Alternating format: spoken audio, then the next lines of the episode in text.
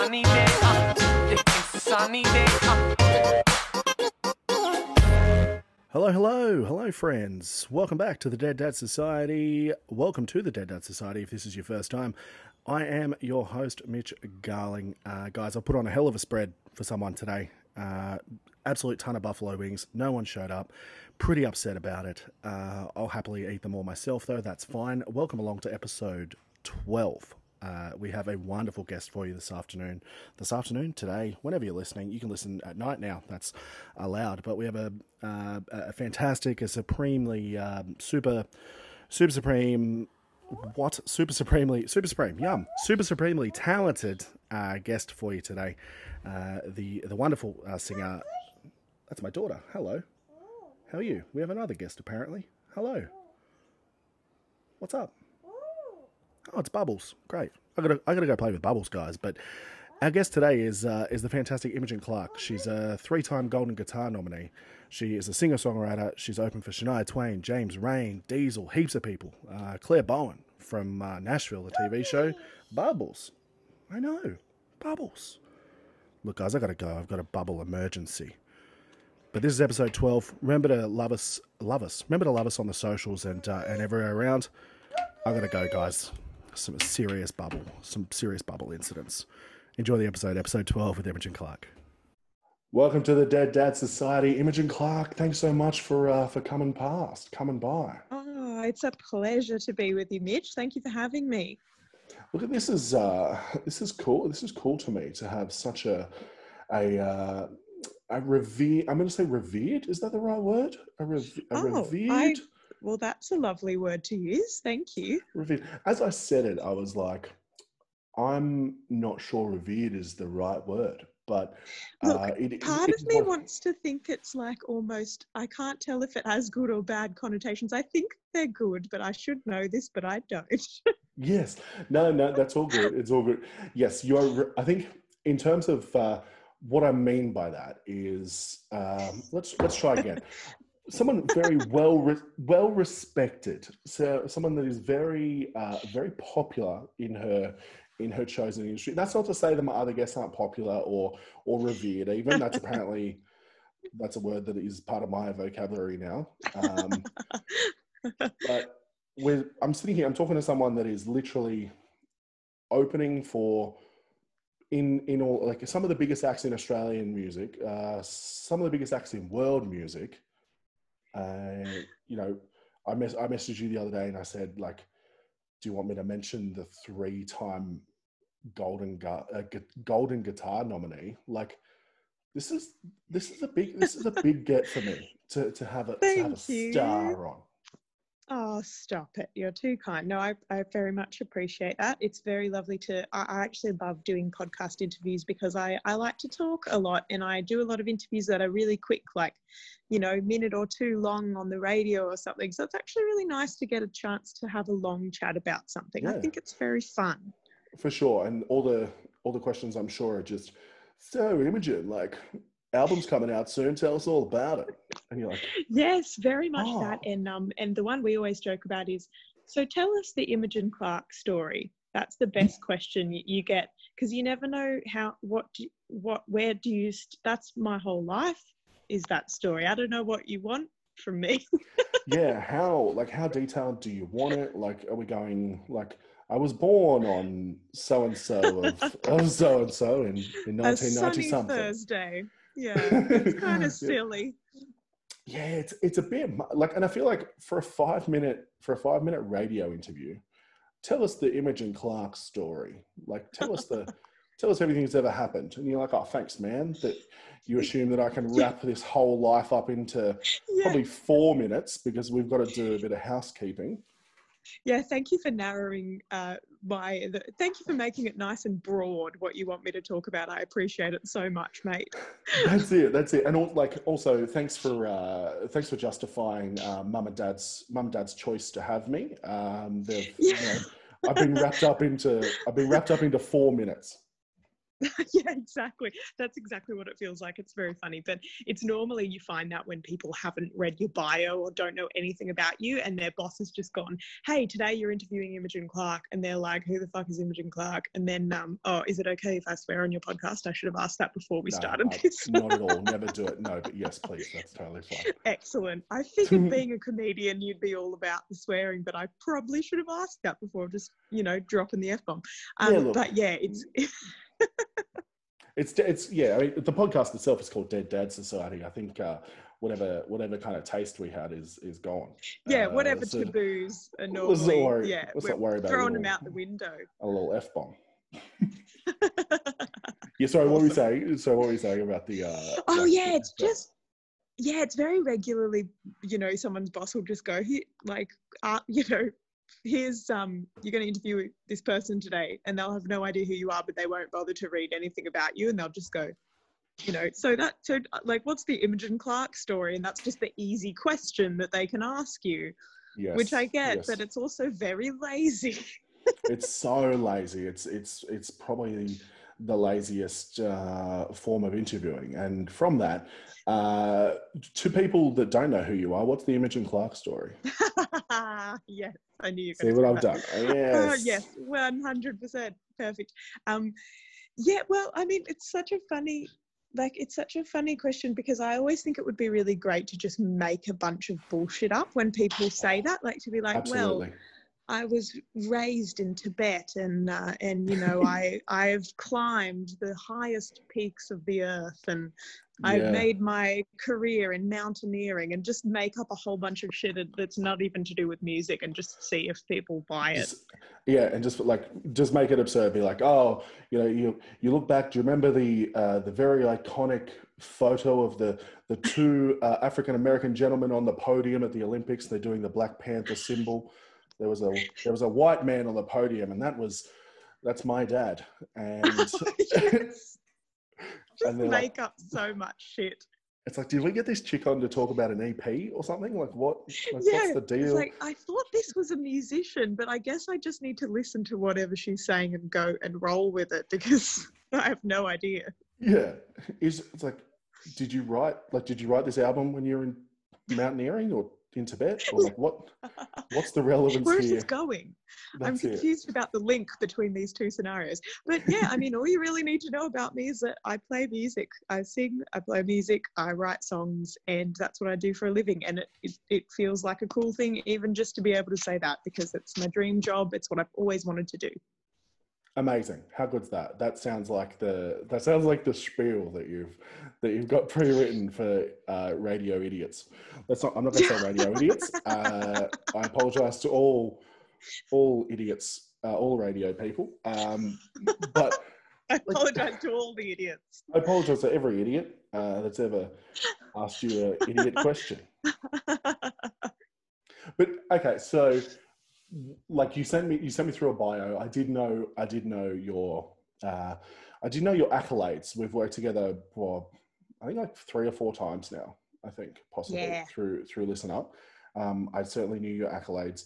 We're talking like opening for Shania Twain. Like as someone that grew up in the 90s 2000s like could like i don't know if you could hit it on the nail like hit the nail on the head any harder of like just that's a get like that is such a good get Oh, thank you. I definitely agree. Um, it was, it felt like an absolute dream come true moment of my life where it was such a cliched moment of of excitement where I was like, I think I've made it. Like, like my agent called me and was like, I have this gig, you're gonna freak out. And you know, obviously Shania Twain is a huge influence on me as she is with so many female musicians especially. And like I yeah, I just remember feeling that you know if I could play, it was certainly the biggest crowd I'd ever played to. It was like seventeen thousand people or something, and Whoa. it was very um, nerve wracking and exciting, and you know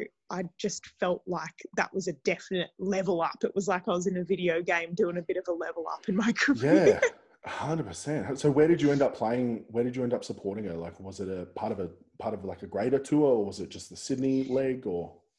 Yeah, it was part of a, a, an Australian tour. It was her most recent record um, she put out, and she came. It was the most recent time she came out to Australia, so that was 2018, I believe.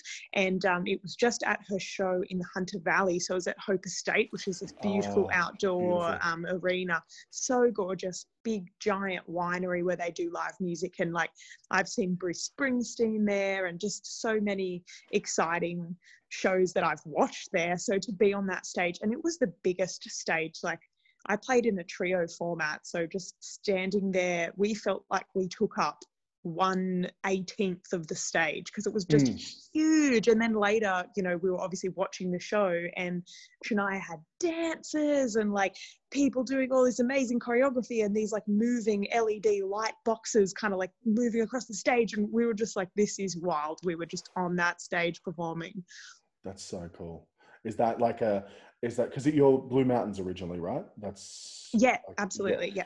Is that a thing where Blue Mountains, you know, high school Imogen is just like pinching herself, like, what the hell? Like, what is this? Definitely. I'm still pinching myself and it happened two years ago. Like it's very, very surreal to to be able to play a show like that with a hero of yours and just be on that same stage. And I think that every time something like that happens, it's like just a really lovely um like vote of confidence and encouragement that you're on the right path and that people you know are noticing the hard work you're doing and, and believe Yeah. you deserve to be on that stage and that's really exciting because it can be a scary industry as we all know in the entertainment industry nothing's guaranteed so No, 2020 is a is a perfect example of uh, of the lack of any kind of guarantee. oh my god 2020 i mean i feel like there's nothing original i can say about it that everyone else hasn't been saying for months now of like Yeah, what an unprecedented time we're living in and all this Yeah. stuff that we're all saying all the time now but it really just has been a bit of a one of those years that just the gift that keeps on giving you know big just bag of shit yeah, absolutely. And it like it's such a like I even recently I was like, oh, you know, we're going to be you know we're going to be looking back on this in you know 2040 or 2060, being like, remember 2020? Like that was crazy.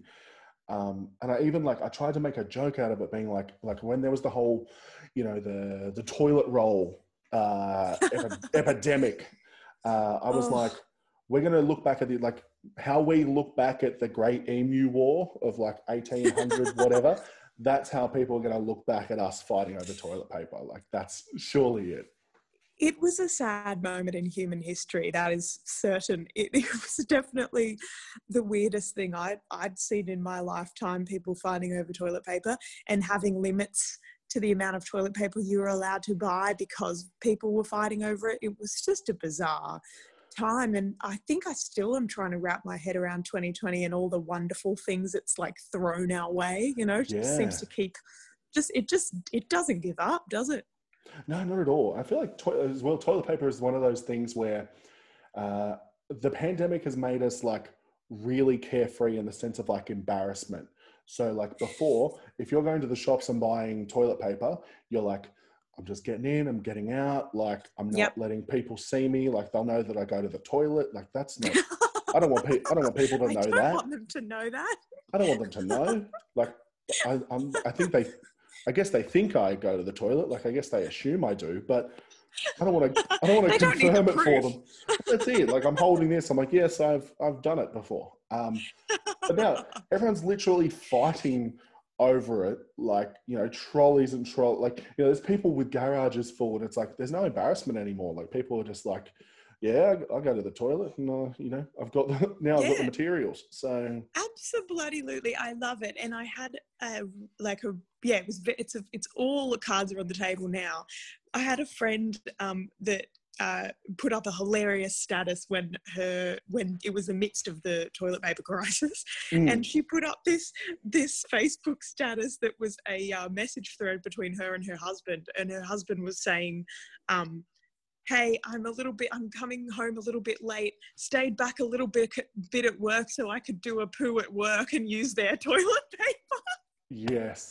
And How good she is was that? like, and she responded like, "Thanks, honey. That's really great." Like, when, Yeah. and I was just like, it was really one of those not all heroes wear capes scenarios where you just are like, "Well done, mate." That's so good. Yeah, that's it, man. Seriously, if if the things are there, like I, I was even sort of saying this thing about how I'm, you know, when I'm at home, like I'm a very quick, like soap, hand washing kind of guy. Yep. Since I've been out, I'm like, like if I've ever gone out, I'm just like I'm over the top with the hand washing. I'm like I'm just using all their stuff. So I get where it's Oh. coming from. You got to use you got to use everything that you can get. You, who knows? We might we might go another lockdown tomorrow. Who knows? And then Yeah, you got to be thrifty in these times. You really got to be careful. It's it's important. And I'm the same. I've been I'm a germaphobe at the best of times. Before the pandemic, I carried around so so much hand sanitizer in my purse all the time. yeah, And now it's almost like my hypochondria is out of control. Like I'm just going nuts on the hand sanitizer and I'm I'm scared of getting near anybody or touching anything that anyone else has touched and it's just a very strange time but it does make you realize so many people no concept of uh, hygiene whatsoever. Like, how many times have you been in, in a public bathroom and watched somebody walk out of a cubicle or walk Mhm. away from a urinal, maybe in your case, not perhaps mine, but walk away well, and just not wash you their did. hands? yeah, yeah. Like just leave.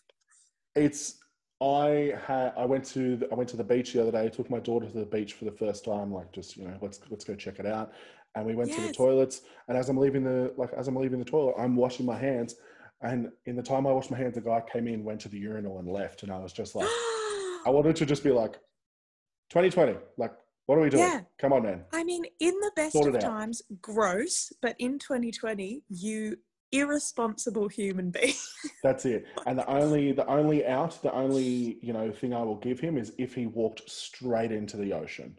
Like if he just had a big old if he had a big old saltwater bath immediately, then that's fine. You know, that your hands are probably clean then, From man. the urinal straight into the ocean. Yeah. straight into the ocean. 100%.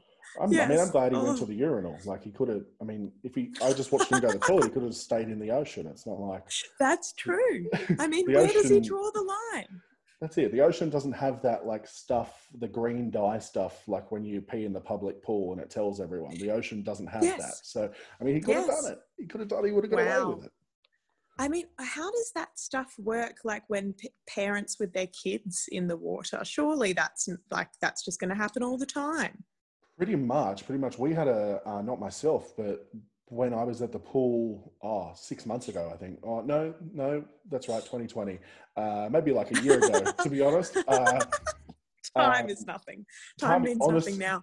No, honestly, before March, like, sorry, but from here back to March, like, pfft, nothing. Haven't Nothing. done. Yeah. Haven't really done a thing. But uh, yeah, we had a we had a code brown when we were at the pool, and there was just like there was just a little like a a, a lady like holding a kid, and she's like, "I'm so sorry." The, the lifeguards like, the- like it was like it was life and death stuff. The like lifeguards were like, "It's a code brown."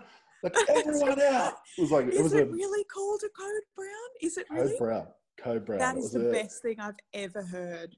it was the um it was the opening scene of like not the opening scene it was like the opening of uh uh when you go to the town in jaws and it's like get out of the water like the Oh my ah." god! it was that it was it's the code brown and everyone went ah and there was What. I mean, considering this podcast is about traumatic events, I should mention that I traumatized my mother many times as a child because she she I blame it on her because she instilled in me an intense fear of public toilets because she was Mhm. always like germy. So she was like oh there's germs and like don't go near and like just squat and don't actually sit on the toilet. It's like yucky don't touch anything. So then I like as a kid I was terrified of public bathrooms.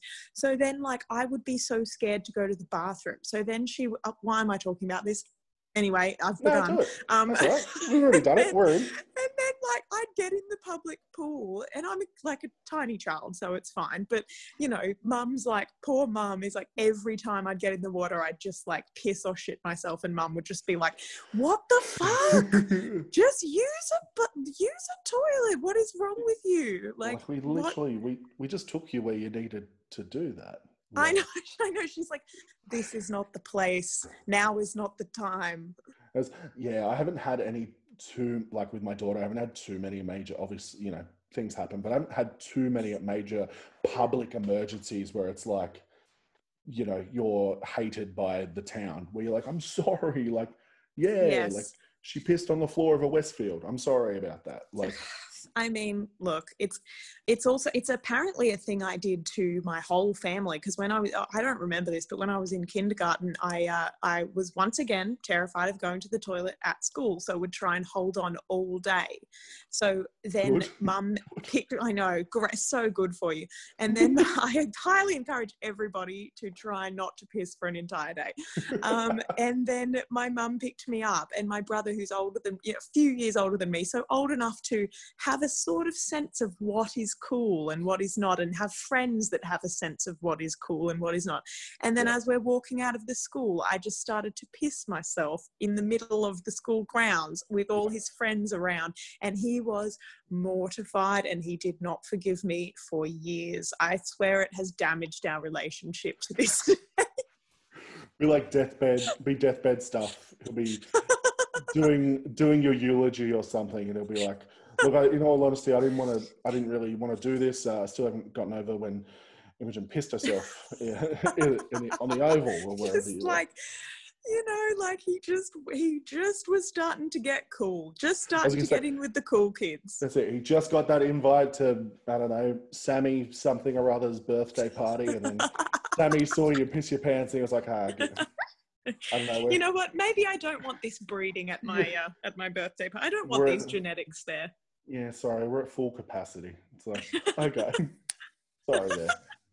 The obvious, oh um, god going back, going back a little bit. Um, Shania, Shania, she was, she was cool. She was, uh, she, she hit the, uh, uh, what's the word I'm looking for? She, she met the, you know, they say you don't want to meet your heroes sometimes.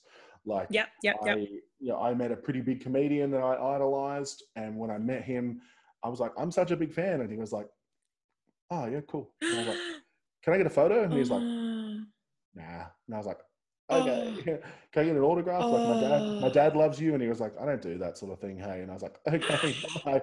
and like, I used to oh love. no this- it is, but I used to love this guy, and it was like insane to just be like, okay, and like I had he was like he's not from Australia and he had he had a show on the next week and I had tickets to it and I feel like I just went, when I got to the show I was just kind of like yeah like I'll still watch it but I hate that. Like, I understand that people have, you know, I understand that everyone is uh, entitled to deal with their success in a different way and to deal with people, but like to deal with their fans in a different way.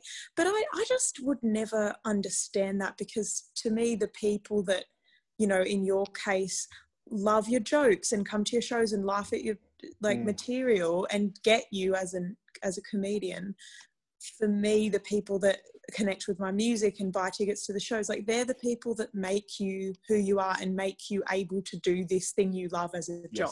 And without those people there is literally no career for you. So to be kind of rude to those people when you know they're meeting someone that like has given them a career basically I think yeah. is just really rude and, and strange. And I've, I've always been so grateful if someone comes up to me and says that they've been influenced by my music because I, I'm so that I remember feeling like that. I feel like that for other artists Yeah. that I admire and that shapes my work. So if I can influence somebody else and connect with someone else, then that's happy days. That's amazing for me.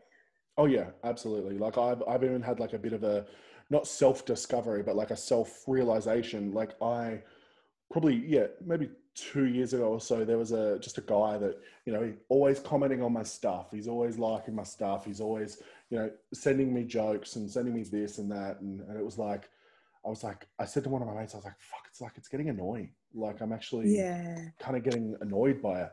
And he was like what's he doing though? And i was like i don't know. He's, he's just and then i sat there for a second. And i was like he's just trying to connect with me. And then i like looked at my mate and i was like fuck. And he was like you heard it? And i was like yeah yeah. He's just I'm like i'm like i said he's just trying to connect with me. And i was like what the fuck's wrong with that? I was like so ever since then like i've just kind of been like every time he says something, just say something back. And he comes to all my shows, and it's like, how good is that? Like, I've got this guy that comes to all my stuff, but That's uh, awesome. For for two seconds, I'm going like, oh, this is annoying, and it's like, oh, what a hard life you've got that this guy sends you But jokes all the time. That's a wonderful way to think about it. And it's great. It would be great if more people thought about it like that. And I, I remember seeing, because I'm a huge uh, Taylor Swift fan, and I remember seeing an interview with her where she was saying that, you know, I don't know, this probably would have changed now given that she's even at a higher level of success now than she was back when she did this interview. But she was just saying she'd go out to a cafe to have lunch with someone, and then someone in the cafe would tweet that she was there. And then within 20 minutes or half an hour, Oh, there would be a line out the door of people wanting autographs and she would be trying to have lunch with a friend but she always said that she was just she would just she would do it she would sign all their autographs Yeah. and meet everyone because she just was like well without these people i don't have this life that i love and i don't you know i mean simply don't have all this money but also don't have don't get to do the thing i enjoy you know yeah, yeah. it's so important to appreciate those people That's it, and it's so hard. Like I know, you know, a bunch of sort of big comics and, and big actors and stuff talk about, and probably musicians as well, of course. But they talk about, you know, there's the people that sort of take the piss with that and come up and they're like, "Can you sign this for me?" And then it's like there's like 20 headshots and they want signatures, and then you know they're selling Oh. them on eBay and all that sort of oh stuff. and you're like- god and like you've got it's so hard to be like oh i'll sign you know i'll sign for kids and these people and that and you know fans but it's like when a middle-aged dude comes up with 30 headshots you're like well no i'm not gonna obviously do i'll give you i'll do one i'll give you one Yeah, that's fine that's right exactly there is a line of course there's always a line with these things and unfortunately there's always people that are going to push it too far as well absolutely absolutely so Shania meets the Shania meets the criteria. She did. She's good. Like, did, did you have much of Yes. a much of an interaction? Like, you know, I actually, unfortunately, I didn't get to meet her. As with a lot of those really big, like arena shows, they have a really intricate backstage area, and Yeah. because there was crazy amount of traffic for her show, she got caught in her own traffic. So she was like Gee, in a black car. Yeah. Yeah, Yeah. it was funny. She was like in a big black car on the way to the show, and they had to like go up on the side of the curb and like drive through all the tr- like past all the traffic to get her to the gig in time. So, so she got out of the car onto the stage and then off the Straight stage away. into the car. So it was very like it Ah. wasn't that she was, you know, obviously it was nothing to do with rudeness or anything. It was just practicality. Yeah. Um, so unfortunately, I didn't get to meet her, but um, did you know get to um, give her a little letter that I'd written saying thank you for Yeah. having me and how grateful I was. Um, so so that was really really fun. It was a, a beautiful moment that I honestly will never forget. Standing side of stage, just being like, I'm about to play on this stage. Like, what is going on? Just feeling so nervous. I was jumping up and down, trying to get rid of all the uh, nervous energy. Yeah, there's no nothing personal uh, in that. Like she didn't, she didn't know that you pissed your pants and embarrassed your family or anything like that. She was like, you know what? Your brother called me, and uh, I'm really not keen to Yeah. meet you. Yeah, Sammy, uh, Sammy from the uh, Sammy from the story earlier actually grew up to be Sam Smith, and he's a really good friend of mine. And uh, he told me over some sort of lunch that he embarrassed yourself Oh, at the something or that other is the stuff school. of my nightmares. This is the stuff of my nightmares. That's it, when it's so like weirdly intricate, like something from your childhood that comes into like adult life, where you're like, I don't know, it's like I, it's I don't know, we're so we're such bathroom humor, but like I had a I had a I had a toilet incident in like year three, and if I I don't know if I you know if I was sort of doing something in this day and age, and then it was like, but what if they know about this? Like, what if they know about year three? That'd be the worst. oh my god it's it's brilliant i mean the thing is like that that sort of humor is so great to me because i think there there's so much like snobbery about us as humans just feeling like we're so good but in reality we all go to the toilet just like everybody Yeah, else Yeah, even people that have big mansions and a lot of money and fancy cars they still go they still shit like everybody else so That's it. it Maybe is. they have a, you know, they might have a hose or something like a fancy bidet, but They're not. They're not. They're not stressed about the. Uh, Did you I said hose. Yeah, I said hose. I said hose. Yeah, it's the most. Uh. It's the most Australian thing. It's it's just one of those like garden, those green garden hoses in it, isn't it? It comes out of the Imagine- toilet. that is something I can imagine, like in a Simpsons episode, like Homer Simpson rigging up like a little hose within Yeah. his toilet to make it seem really fancy and like a bidet. it's like the most bogan way of doing it. I feel like like when bidets like first came to Australia, there would have been so many people that were like, "Nah, that's like I'm not into that. That's fancy, blah blah blah." But if we just had like, even if it was still just the same old bidet or whatever, but we had something, you know, it- it- like when you put a new cover on your phone, like let's put a new cover on the on the bidet, but it's a it's a green garden hose. Yes, Uh, you know what? I think you're onto something. I think I think you call- should definitely. I'm going to call Yeah, Shark Tank. organise Is this. that- Tank or Mark Cuban or Yes. whoever it is? Yes, definitely patent that straight away. I know, I know. So yeah, I said before that we'd worked together, uh, yeah, three or four times, like through through Listen Up Music. We're both ambassadors. Uh, uh, it's a you know it's a uh, what's the word I'm for? Mental mental health awareness uh, charity uh, organization that sort of does these songwriting competitions. They've put it on comedy nights. They've put on different shows. But over the last couple of years, we've we've sort of crossed paths because we've worked on a few of them. Yeah. Um, and I guess that is you know my my work with ali like ali is unfortunately also like myself in the in the dead dad society and we talk we talk a lot about that sort of stuff um and that's i guess one of the things behind the podcast is like you don't have to have a dead dad to be in the society this is more of a support group uh support group in the form of a podcast um I love it. You know I, I know that you're you're very lucky your dad is still with us you know nice Yes, nice for Yep. some um Very- but very glad. Yes. but um, so you you were sort of saying to me earlier that 2020 is kind of thrown a bit of a curveball at your dad uh, health wise. Yeah, absolutely. It's been one of those years, you know, like we started off the year with um, some pretty terrible fires um, in our area, which of of course affected um, many, many people. Um, we were the lucky ones who kept our house, which was wonderful, but uh, that was a bit tough. I went away to America, and then when I came back, it was flooded, and it was I couldn't get to my house, which was polar super opposite. weird. That's good. I know, really good. classic Australia. We love it. We love to see it. And then, um, and then shortly after that, the pandemic hit.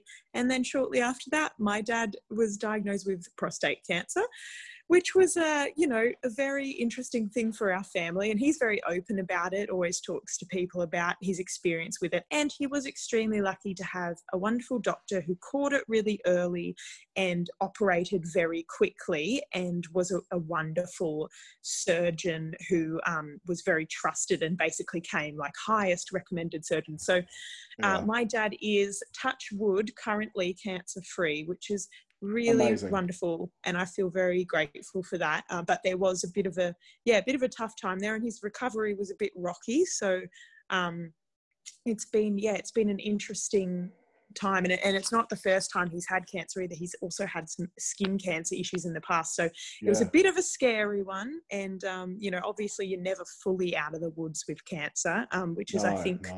the scariest thing about it is you're always a little bit on edge about it um, but we are in the best position we could hope to be in with it which is great but it was still it still just added to the wonderful fuckery of this year that is, I have not heard it put like that, but it's it, it sums it up perfectly, though, doesn't it? Like the wonderful fuckery of of 2020. That's Yeah, that's what I've been saying to everybody like in emails. It, it seems to be like, you know, when when the pandemic started and you'd start your email with hope you're going okay in these unprecedented times or something very professional yeah. like that. And then over time it slowly like sort of degraded into I hope the fuckery of this year hasn't fucked you over too hard. Like it was Yeah. like I know you're fucked over in some way by this year.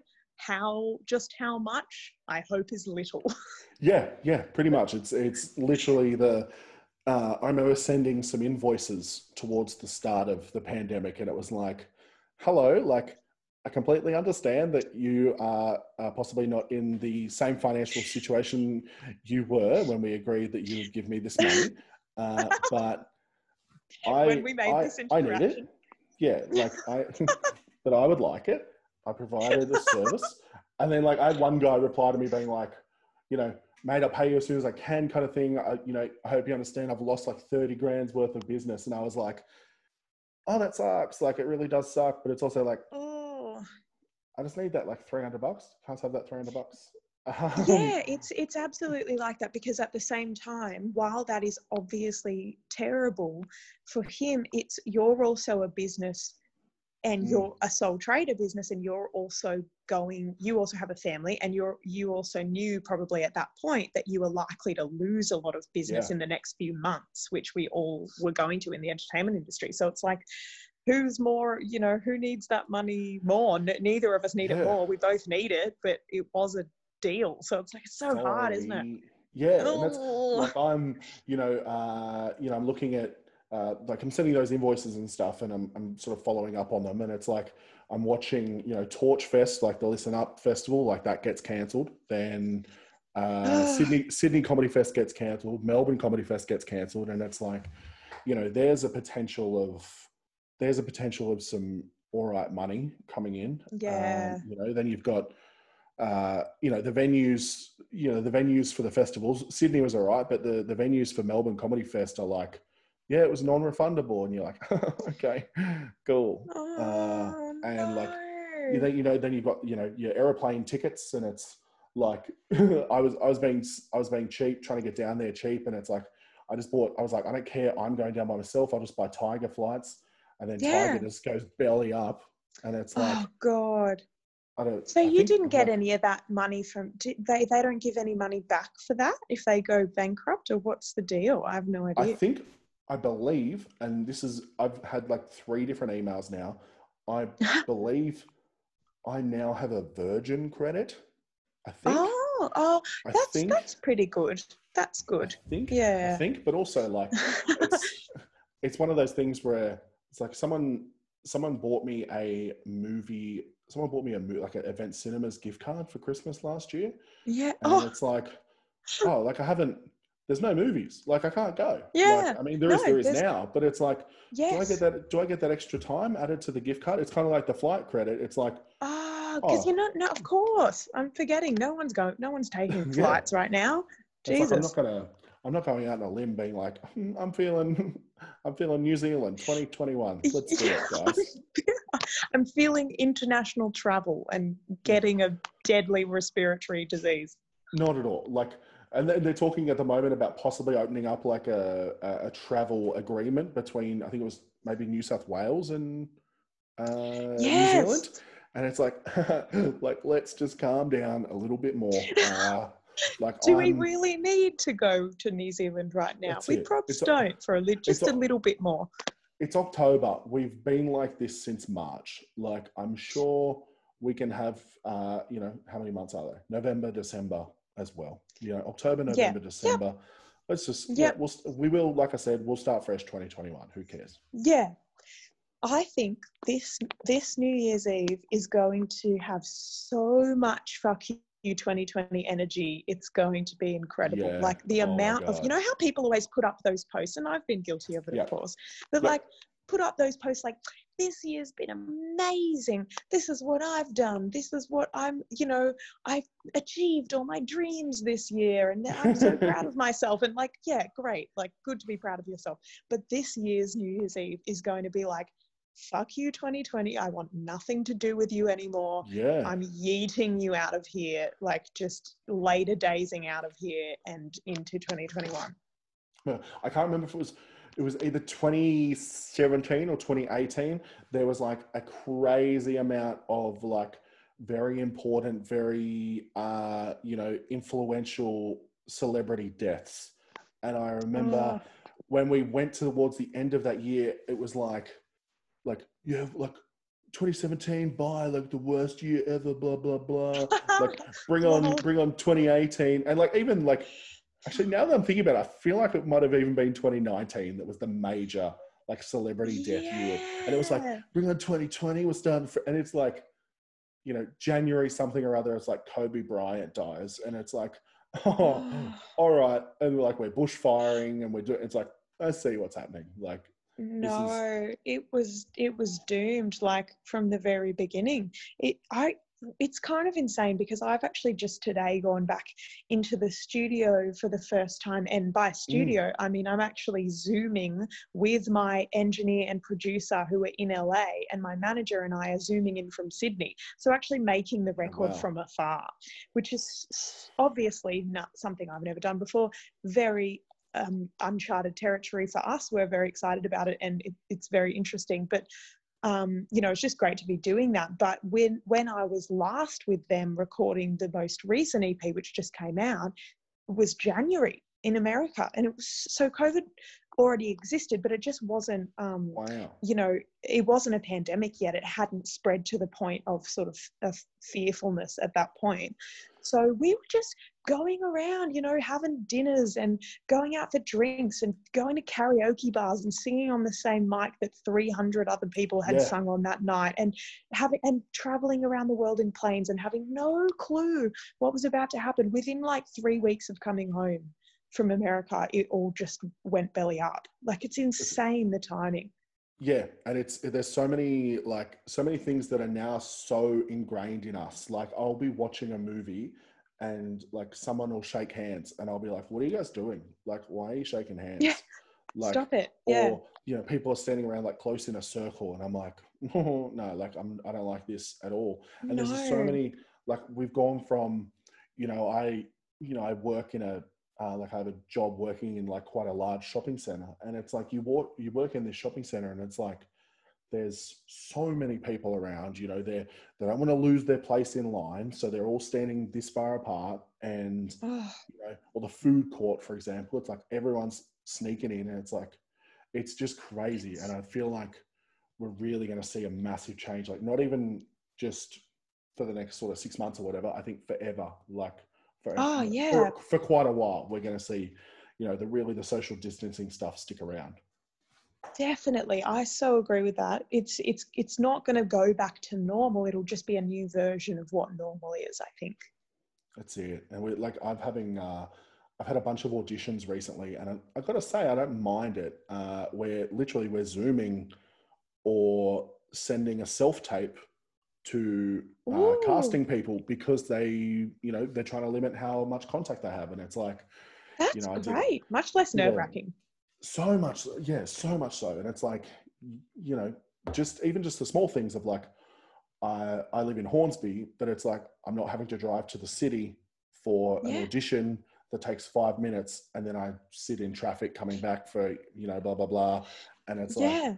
Instead it's just like jump on zoom at this time and it's like hey guys zoom zoom zoom what's up you know here's my audition great thanks bye like Yeah. so much Super easy. so and with a better. young daughter like that as well, it's lovely to be home more. I'm guessing. You know, with a That's young it. child.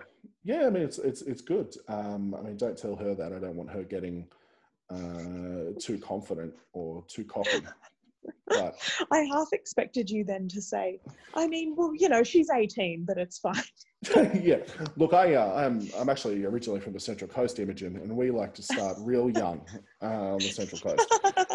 Um, I'm 32 now, and she's a she's a prime 18. Um, I started at 14, and I'm actually pretty upset that she hasn't started.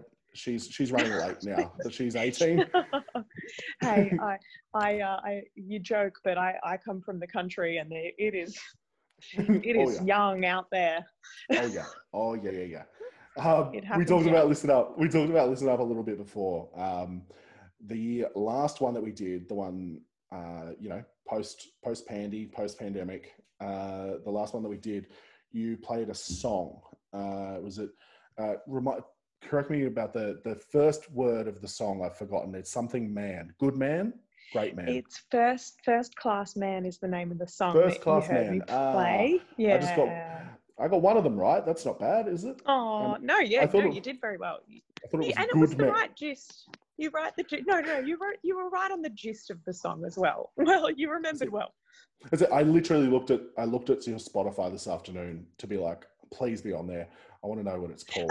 And I, also, I didn't want to be like, Oh, tell me, tell me about the man song. Um, the man song. Uh, to which I would, wish I would respond, that applies to pretty much every one of my songs. every little heartbreak that we've got. every song is about a man in some way um no that that's i'm i'm sorry you couldn't find it on spotify because it's so new that it's not not actually recorded yet not released yet so hopefully Oh. soon Will yes that be part of the? Will that be part of you know what you're working on with the Yes, the, the LA folks? very well could be yes absolutely it's very Ooh. exciting So yeah, I'm excited to get it out there. It's all very no. It's I'm I'm making I'm being far too facetious about it. Yes, it's it's um it's going to be lovely to put the song out there. I I had the immense pleasure of writing it with Colin Hay, who is just one of I think you know Australia's best songwriters. Yeah. He now lives in LA and um and just an incredible artist and an incredible singer and it's just wonderful to have written a song with him about such a special topic Yeah, as a as a comedian, uh, I think Colin Hay will always be uh, remembered to me for his like cameo in Scrubs. I love him in Always. Scrubs, and It's he so does brilliant. a wonderful job.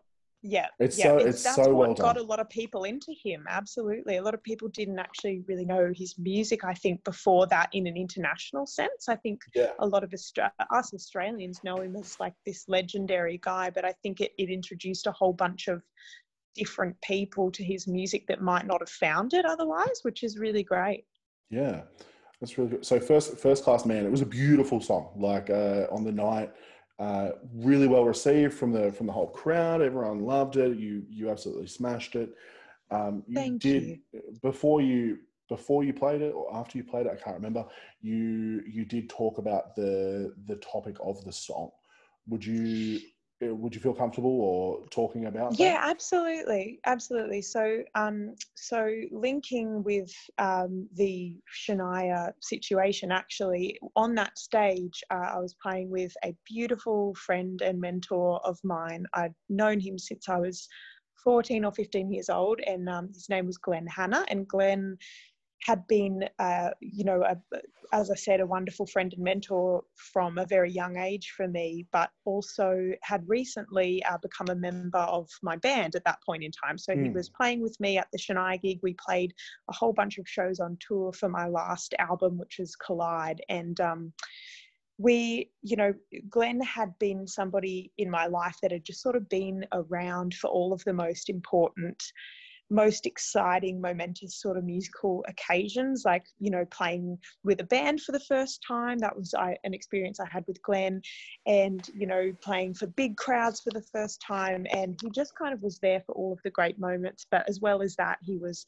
a friend and you know, a family friend of ours.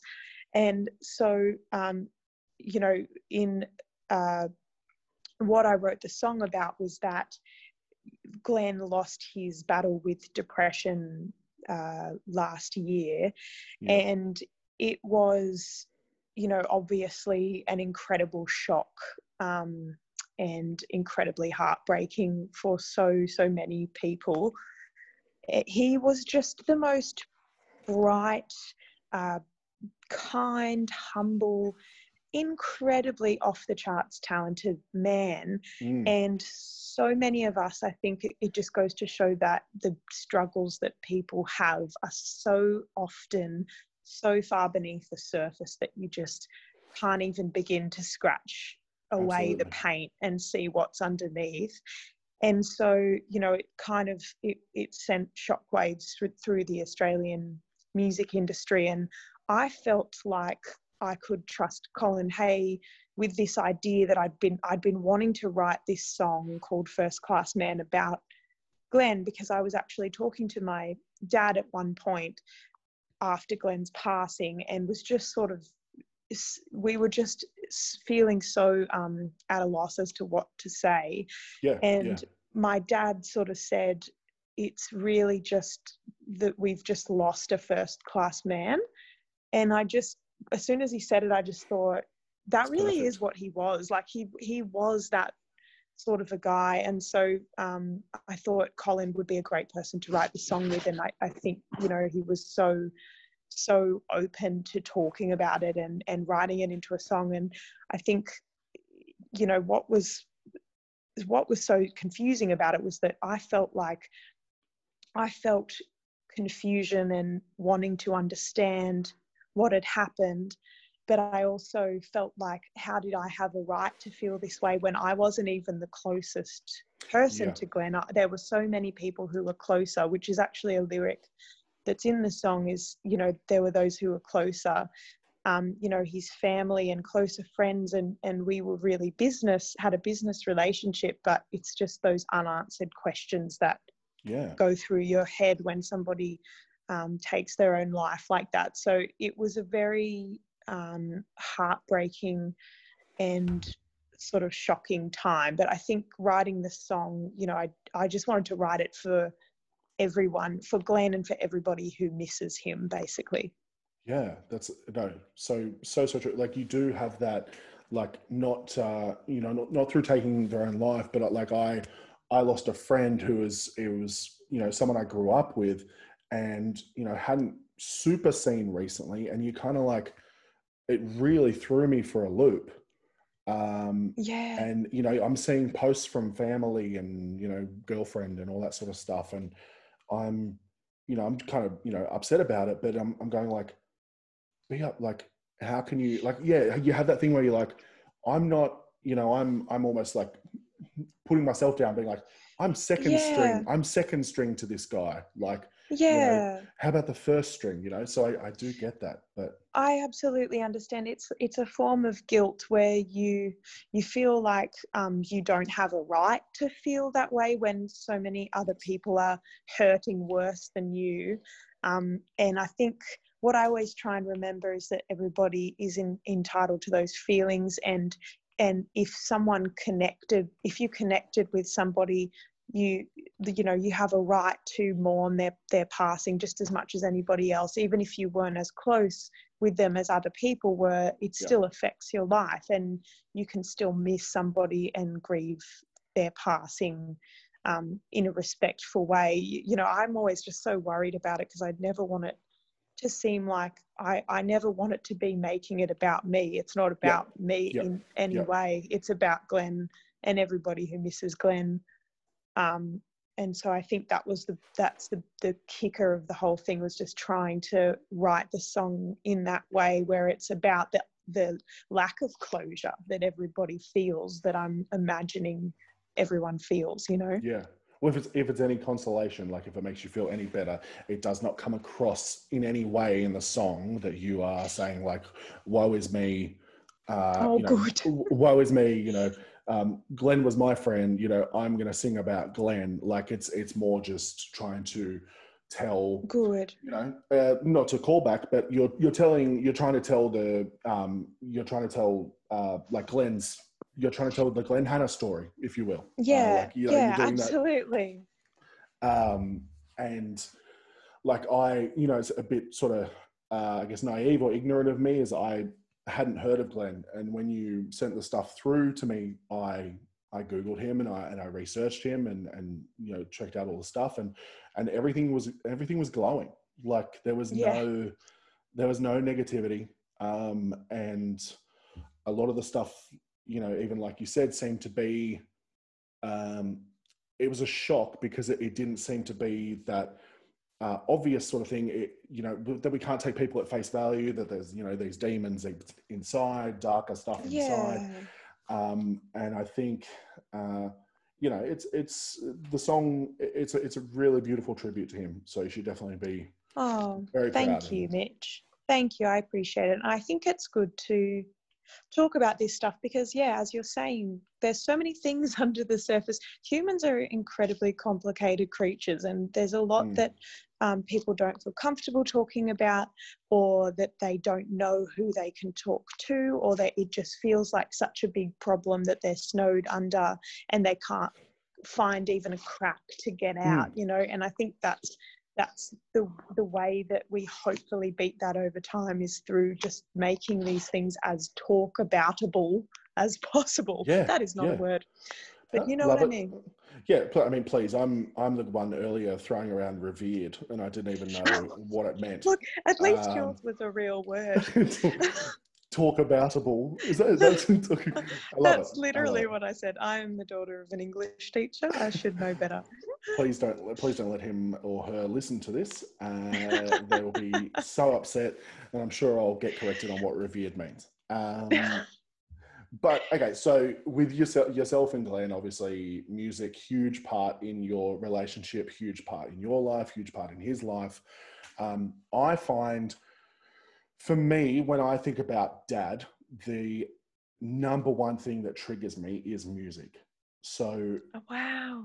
How this I'm trying to navigate this, but okay. So I've told this story before on a po- on another podcast, but uh, you know Coles, like you know Coles Radio, like as Yep. in the the radio station that plays in Yep. Coles.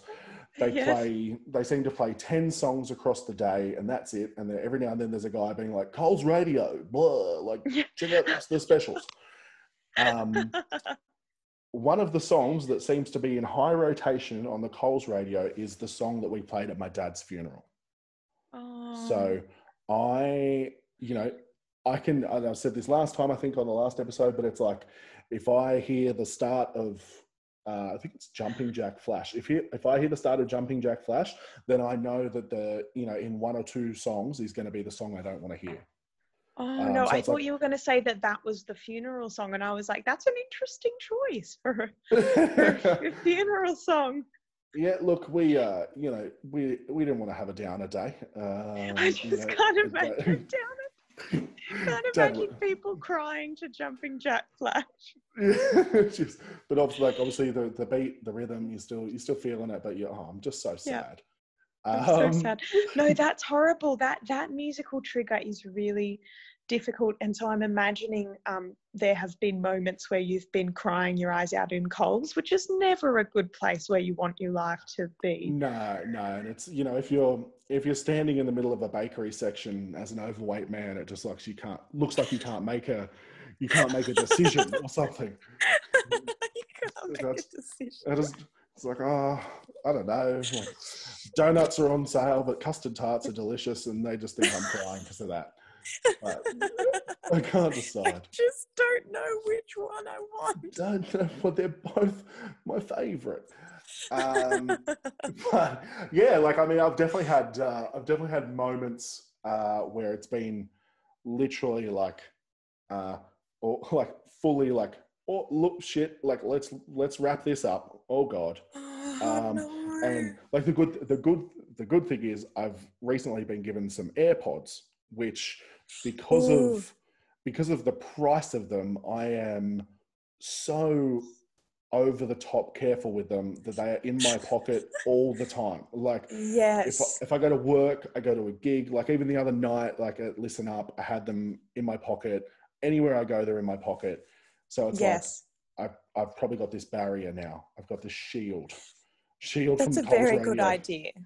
That's a very good idea. I feel like there are certain songs always that remind me of past friendships or past relationships that maybe haven't ended well. And then when that song comes on, I just, yeah, I, and that is nowhere near the level of trauma that I feel would be, you know, involved with listening to a song that was played at your dad's funeral. Like, I think that's far worse and yet i still get emotional in that in that environment so that's kind of crazy Oh yeah, I mean, break, like breakups and you know breakdowns of friendships and you know business relationships, any of that sort of stuff. It it sucks. Like I can, was it um, uh, Panic at the Disco? Uh, it Panic at that first Panic at the Disco album. There's a there's a song on that where yes if I listen to that, I'm I'm back 17 years old, just got my P's, driving with my girlfriend.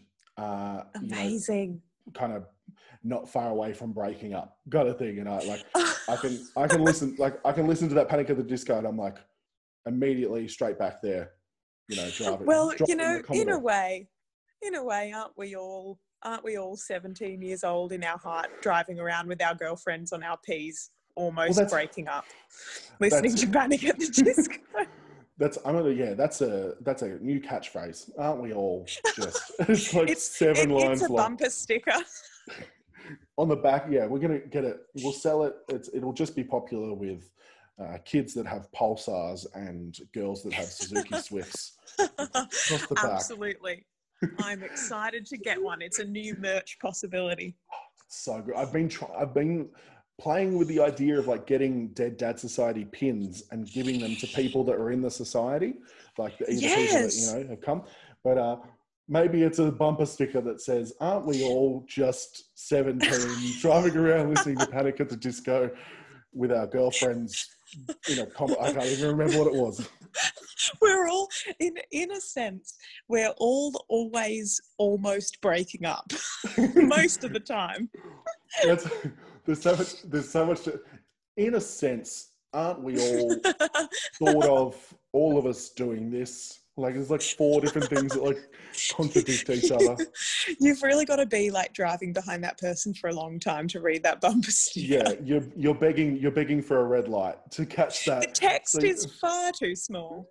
Yeah, like, what? It's like it's that's when you want that's when you uh that's when you'd be happy to see like a love it or leave it sticker because you're like oh well, now I know now I know how they feel. Uh, Yeah, I can just I can absolutely. read Or that. like- that's You know, yeah, gone fishing. You know, that's what happened to the simple ones. magic magic happens or so shit happens.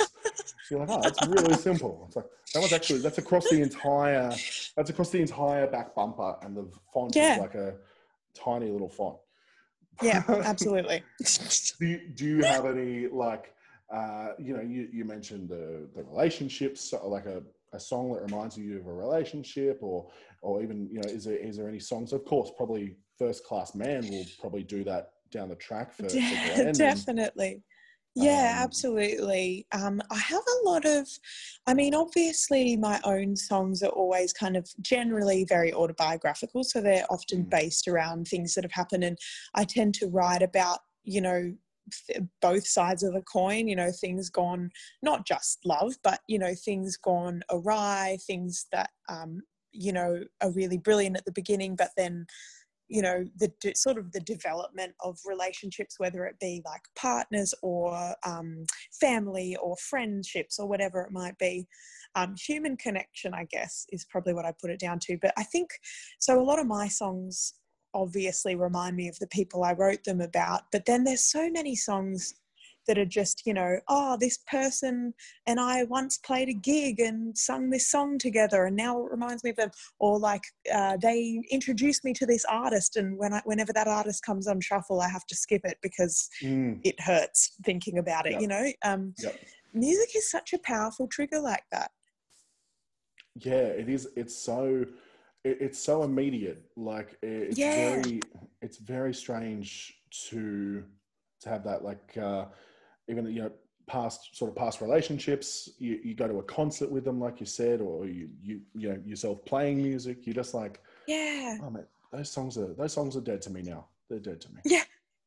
absolutely yeah that's kind of how it feels and it's a shame it's always such a shame sometimes that'll happen to me and i'll go you know like there was somebody uh, that i was sort of you know so close with and then um and then our our friendship sort of just fell apart um for reasons that were beyond my control and then it felt like every time i listened to a certain artist i was like it, i think it's um it's a beautiful amazing um artist but i just can't uh, it just reminds me Mm. too much of of this person and i'm like damn it why how, why'd you have to ruin such a great why couldn't you have ruined like some terrible band that i was never going to listen to anyway that's it like why couldn't you have like shown me skrillex or something or you know just yeah something yeah that's why couldn't it like i'm happy to lose that you know yeah exactly not this is an acceptable loss That's it. I'm not putting Skrillex down, please. Don't don't come for me, uh, Skrillex people. But like the idea of it's like, oh, you know, I love I love this artist. You even saying so yourself, you're like, they're beautiful, they're amazing, they're a great artist. And it's like, but no, they're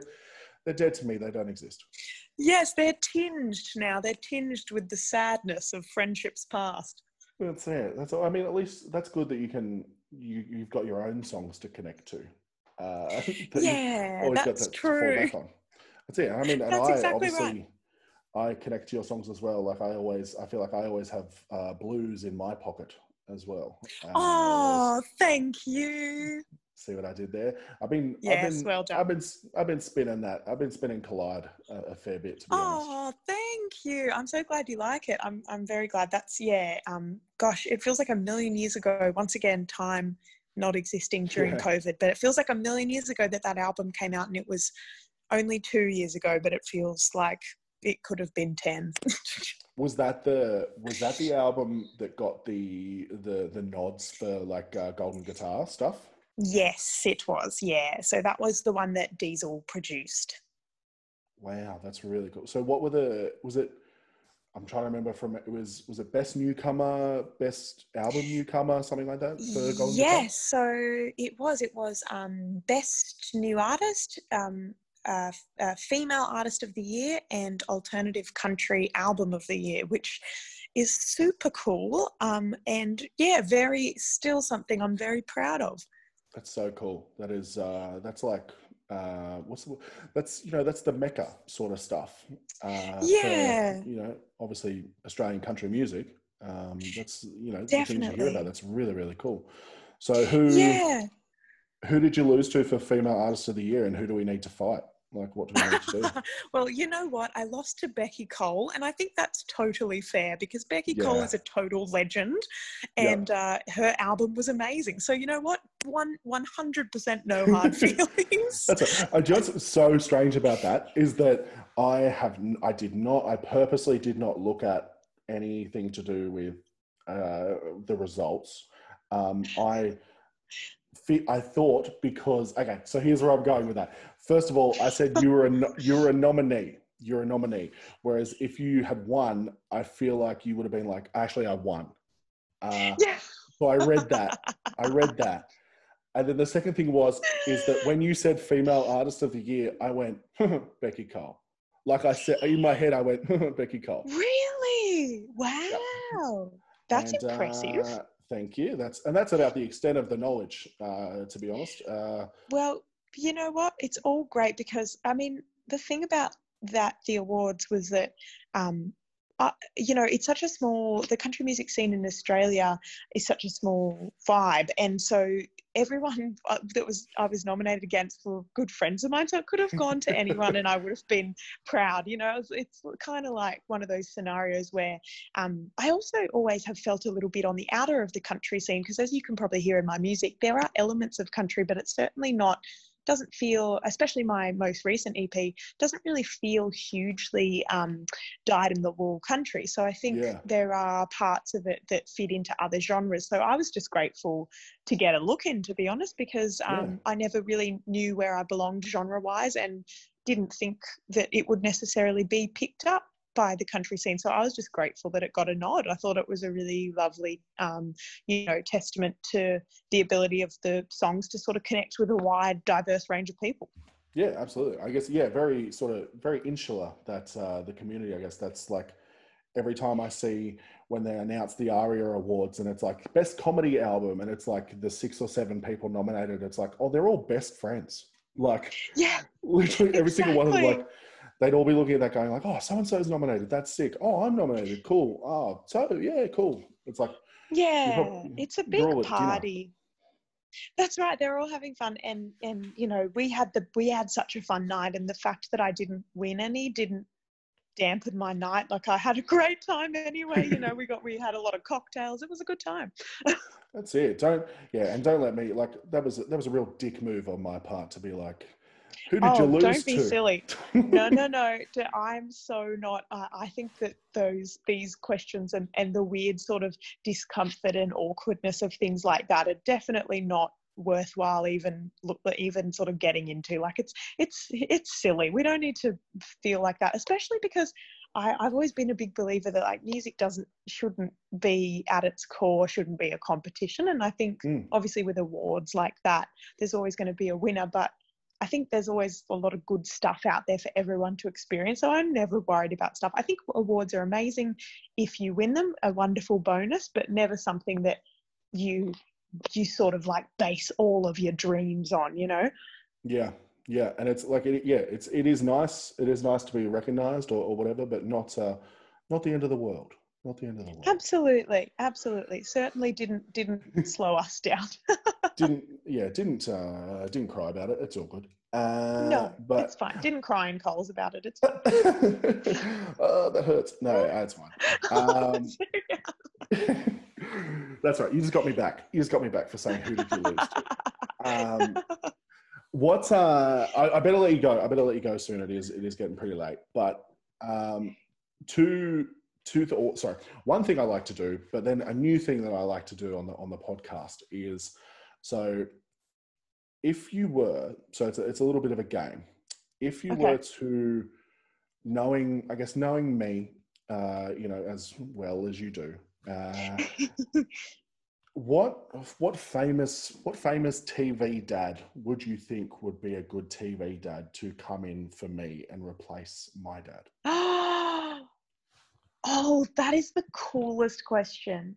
Um Oh my god. Okay, okay. Um I'm going to say I reckon did you ever watch The OC? Thank you very much. That is the greatest compliment that anyone has ever given me. Um, uh, yes, the OC Sandy is Cohen. phenomenal. Sandy Cohen is the dad of all dads. Uh, He's who- such a dad. He's such a legend. And like the way he takes in old mate, um, brooding guy that punches Yep. everyone all the time, Ryan, Ryan, Atwood. Ryan. um and then he you know he's such a good dad to him but then like he's like the i think maybe i relate to him because i'm part jewish and he's such a jewish dad and he's hilarious and he's Yep. like got the amazing big eyebrows and he's just Oh. such a legend and he's funny and he's got a dry sense of humor and he's caring you know what he's the dad for you he's the dad to replace your dad Yes, thank you. That is that is actually that's amazing.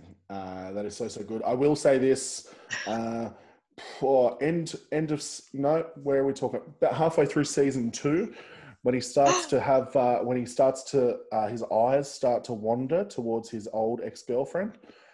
Not, not happy there, Sandy. Not happy with that. No, no, no, not happy with it, Sandy. We need to, I mean, and I mean spoilers, 20 year old spoilers for anyone that hasn't seen it. Uh, but I've been just very much enjoying all of the really low rider jeans that everyone wears throughout the Oh. whole series. It's like there was a time when we thought that jeans should almost not be on your body. Yeah, and and even then, there was a, a bit of a fad, like uh, Mischa Barton or Mishka Barton, however you say it, uh, l- loved the jeans, but was also all about a dress over the top, which seemed to be like a massive 2000 thing of like dress over the top of jeans. It's like, what are we Yep. doing? you know what? I did it as a kid and I was probably copying her. So, you know what? Whatever. It's it's very 90s, it's very 2000s. It's Yeah, it's all happening. It's all happening. But that's the dad for you. that's thank you. I think I think you doing it was more of like of a family suggestion, being like, if Imogen pisses her pants again, at least people won't know. that is the that okay, you got me good. I walked right Yeah. into that one. yeah. It's Two this, one, the doubling up of the doubling up of the layers is important in my life apparently. Yeah, yeah. Well, that's look. That's the first time I've asked the TV dad question. Uh, so that's one mark for Sandy Cohen. Yes. gonna keep- I'm gonna keep a. I'm gonna keep a bit of a tally. I reckon because I feel like, and you know, if people that come on have listened to other episodes, then maybe they'll stay Yep. away from Sandy Cohen. But if they Yep. haven't, I feel like Sandy Cohen's gonna rank high. I feel like he's gonna rank. He's really such high. a great dad, and also, um, my, well, my first initial thought was actually going to be um, Jack Geller from Friends, Ross and Monica's Oh, Love father. that. Love that. Um, but I did feel like we just get to know Sandy Cohen a little better, and I feel like I can just see him with his sense of humor aligning with yours. It would make sense. That's beautiful. Yeah, Jack, I mean, Jack. Jack would be good. Jack was all about a uh, a sly comment or a snarky comment. Um, he was. He was also all about jean shorts from memory, like a lot of cargo shorts and things. I think he was. Yeah, yeah. Yeah. I think he was. That's. I mean, Sandy Cohen. Sandy Cohen's in. That's great. Yeah, I love it. Yeah, that's my Um, number one. Amazing. I mean, it's weird you didn't pick Ross. Uh, I mean, he has. Was he have? Three. Oh, there's three different children to like three That's different women or something, or however, however Oh, many it is. that would have been great. He would have been like in Friends. He's like your age, so I figured, no way, he could be your dad. That's that's true. Actually, maybe I'm maybe I'm just a grown-up version of Ben, the kid that we didn't see for Yeah, half the show, you- even though it was his Yeah. child. he just disappeared. Yeah, absolutely. That's Kind of actually that that's such a good um, plot point.